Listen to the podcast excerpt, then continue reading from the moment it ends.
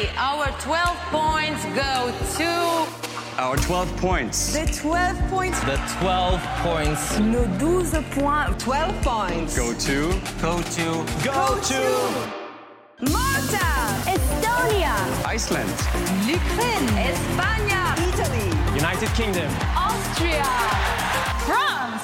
Bonjour à tous et bonjour à toutes et bienvenue dans 12 points, le podcast qui décrypte l'Eurovision. Et aujourd'hui, j'ai la chance incroyable de me trouver en face de la représentante de la France pour l'Eurovision 2023. Bonjour Lazara. Bonjour. Comment allez-vous? Je vais bien. Je... Et vous? Ça va bien, ça va bien. Merci. Je viens d'arriver ce matin. Je suis un peu déphasé. Je me suis levé à 4 heures du matin. La ville est aux couleurs de l'Eurovision comme jamais j'ai vu une ville auparavant, puisqu'on est sur le premier Eurovision post-Covid. C'est démentiel. Qu'est-ce que ça Mm. fait Ben- d'arriver dans une ville qui est aux couleurs du concours auquel on participe? Ça, ça, ça- C'est incroyable. J'aime beaucoup Liverpool. Ça me fait beaucoup penser à Montréal. Je trouve que les gens sont très, très sympathiques, très euh, welcoming, co- comme on peut dire. Et euh, je pense que tu l'as ressenti. La ville est électrique. Ah, la ville est sensationnelle. Je veux dire, on est dans une effervescence qui est, qui est, qui est jamais vue pour moi, du moins. Mm. Euh, Aujourd'hui, j'imagine que vous, vous vivez l'ambiance depuis quoi, plus d'une semaine maintenant Mhm. au sein de l'Eurovision. Qu'est-ce qu'on ressent de faire partie euh, de cet événement? C'est c'est quoi la sensation qu'on a de rencontrer les autres candidats, de vivre ça tous ensemble? Non, c'est assez cool. C'est euh, voilà, pour moi, venir ici, c'est un peu comme la terre promise parce que j'ai accès à beaucoup d'artistes, voilà. et, euh, et le but, c'est de partager musicalement, partager euh, aussi humainement. Et j'ai eu la chance de le faire avec plusieurs participants. Et j'ai rencontré aussi le public. Et ça, ça, wow, ça incroyable. Est-ce que ce soit sur le tapis turquoise, est-ce que tu as aimé ma, ma tenue? Non, mais alors justement, on va en parler des tenues, mais pas que de cette tenue-là. À chaque apparition publique, c'est une tenue différente. On a vu la petite arrivée sur Instagram avec les quatre valises sur le trolley à la sortie de l'aéroport. Là, on s'est dit qu'il se passait quelque chose. Mais bravo, félicitations. Le- le- le- le- les robes confectionnées par Romain Thévenin sont juste Mm. fabuleuses. On Incroyable. pourrait y faire des émissions consacrées à chacune d'entre elles. Mhm. Euh, co- comment ça se passe cette collaboration? Combien de temps ont mis chaque robe? Est-ce que ça a été essayé à Paris? Est-ce que c'était fait sur mesure? J'ai mille questions. Voilà, c'est fait sur mesure. Et moi et Romain, euh, on voulait travailler ensemble, ça fait depuis le début de ma carrière. Et là, euh, là je l'ai appelé, je lui ai dit euh, Est-ce que tu es prêt à ne pas dormir? Il m'a dit Let's go. Il n'a pas dormi. Chaque tenue, euh, justement la, la tenue en Damien, elle a pris. euh, il, il a confectionné en même temps que la tenue du staging. Donc, ça a été sur une période de deux semaines. Deux semaines. Ils n'ont ils ont pas dormi. hein. Mais Ils n'ont pas dormi et euh, à Liverpool, ils ont fait euh, les, euh, les, les derniers ajustements. Et la tenue du staging, je ne sais pas si tu as pu voir, il y a des Swarovski collés à la main et il y a un bijou, une des épaulettes, vu que j'adore les épaules, avoir Ouais. des épaules un peu, voilà. Et voilà, tout est à la main, tout a été... euh, donc, c'est- un travail assez impressionnant. Et euh, voilà, je suis... c'est vrai que cette robe de, de staging, il le dit dans une interview accordée à 20 minutes, Ouais. Que en fait, il voulait faire euh, de, de- de vous sur scène une Mm. femme bijou. Donc en fait, Voilà. c'est vraiment une robe étincelante euh, avec cette traîne de, quatre- de cette, cette robe même de plus de 4 mètres de haut. Et alors justement, parlons-en des 4 mètres de haut. Ah. Euh, sur le papier, ok, on écrit on va monter à 4 mètres de haut. Ça fait quoi la première fois qu'on monte à 4 mètres de haut? Ben, ça a été en deux temps. Déjà, j'ai trouvé l'idée, on, on partage, on me dit, OK, c'est bon, on peut, la- on peut le faire. Sur papier, tout, tout est, tout est beau. On construit le truc, on va essayer ça. Et on va dire, voilà, tu montes. Euh, Pardon, comment? Quoi? je monte. Et j'avais oublié ça. J'avais oublié cette partie, en fait, que j'allais être en haut. Et quand j'ai monté, et quand j'ai monté, je me suis dit, ah ouais, ah non, non, non, là, c'est très, très, très, très, très chaud. Et j'ai- j'ai- voilà, je vais pas mentir, j'ai eu très peur. Mais à force de monter, c'est quelque chose d'autre. Et en fait, euh, voilà, on a, on a euh, un système de sécurité, un, Un harnais derrière. un ouais. harnais. Euh, mais le truc, c'est que, euh, voilà, le harnais, euh, il y a un peu de l'eau, c'est tout. Donc, ça Mm. fait toujours peur. Si jamais ma, ma jambe glisse, ben, je vais, je vais juste pendouiller comme un saucisson, quoi. Genre, et il faut pas lâcher le micro. Eh, il faut pas lâcher le micro, mais justement pour, ce- pour ce micro, et en plus, quand, quand, quand je suis stressée, je suis des, des mains, parce que, je, parce que je, je ne savais pas qu'on pouvait faire ça. Si tout le monde, on ah a ouais, les mains moites. c'est la première fois. Quoi. je me suis dit, ah ouais, je suis dans des places que je devrais pas. Donc, euh, euh, on, a essayé de trouver un- une solution, et ma, coiffeuse Pauline euh, Brunel a pris des élastiques Mhm. et je, je glisse mon pouce comme ça. Donc, au moins, on a une petite sécurité. Euh, mais oui, c'est assez, impressionnant, surtout quand on est sur la scène, Ouais. euh, qui, elle, déjà, elle a, je pense, un mètre ou deux mètres de haut, plus euh, la plateforme, plus euh, mon, mon- Voilà, ça, ça, ça commence à faire beaucoup de mètres. Et c'est assez impressionnant. J'imagine devant le public aussi, une fois que le public est plein, la répétition, la, scène, enfin le public doit être assez vide, les sièges doivent être assez vides, mais justement, les, premières répétitions en public, comment, quels, ont été les ressentis à ce moment-là? Parce que on l'a vu sur les vidéos, le public est en transe à votre arrivée sur scène. Donc, j'étais ultra stressée parce que je, dois attendre six minutes en arrière et t'entends les, présentatrices et tout. Là, oh là là, oh là là. Et là, ça part. Et j'avais la tête baissée comme ça, quoi, pour me concentrer. Et ils ont commencé à crier. Et j'ai levé ma tête et j'ai- vu, j'ai vu tous ces beaux gens me regarder avec un sourire comme ça. Et je me suis dit, ah, OK, je suis en sécurité. Et euh, voilà, à chaque fois, je lève ma main. Je fais si, waouh! La, la high note, waouh! Donc, je me suis dit, non, mais je suis chez moi, en fait. Et, et ils sont pas là pour me juger, ils sont là pour me supporter et euh, pour partager la chanson. Et euh, ils sont très réactifs. Donc, on le voit dans la vidéo, j'ai- je regarde en bas euh, à la place de regarder les caméras parce qu'il faut pas oublier qu'il y a le téléspectateur le 13. Donc, euh, mais j'ai eu la chance de pouvoir partager ça avec le public dans la scène euh, qu'on a fait la répétition. Et le public qui scande, évidemment, tout le monde connaît la chanson. C'est assez fou, ça, non? Ouais, c'est assez, fou. fou. Que... Nous, on la chante normale depuis déjà des, des mois maintenant, mais oui, le public international, parce que là, pour Ouais. le coup, il y a, il y a toutes les nationalités dans ce public à l'Eurovision. Ça doit faire quelque chose, non? Oui, mais, mais voilà, mais le, pire, c'est que quand j'ai écrit la chanson avec euh, Benny Adam, je me... Parce qu'il y a aussi un, souci, euh, voilà, on, s'est dit c'est pour l'Europe aussi, est-ce qu'ils vont être capables de chanter le refrain? Et voilà, évidemment, je me suis dit, voilà, c'est c'est assez facile, tu vois, c'est un peu saccadé. Le reste, ils font des nanana. Et ils, ils, ils ont, ils ont retenu des, quelques mots, mais la mélodie, elle est acquise.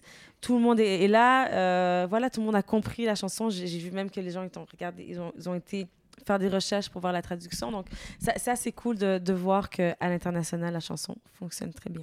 Alors, ouais, c'est un, vrai plaisir de voir. Et on le voit aussi sur les audiences Spotify, euh, que la Ah oui. chanson cartonne dans les pays étrangers. Oui, puis, mais c'est, puis l'affaire, c'est, que c'est en français. C'est, Oui. compliqué de lancer. Tu sais, l'espagnol, ça fonctionne très bien et tout, mais le français, à l'international aujourd'hui, c'est assez compliqué. À part Stromae qui, lui, déchire, déchire tout. Je pense aussi euh, Angèle. Angèle, peut-être, Angèle, aussi, Angèle ouais, aujourd'hui, aussi. ouais. Mais d'avoir des chansons de variété, d'antan un peu française avec cette, moderne, cette touche de modernité qui soit euh, chantée comme ça à l'international, je suis très, très fière. Bah, félicitations, en tout cas. C'est une vraie réussite. J'ai une question. Moi, on regarde l'Eurovision aujourd'hui.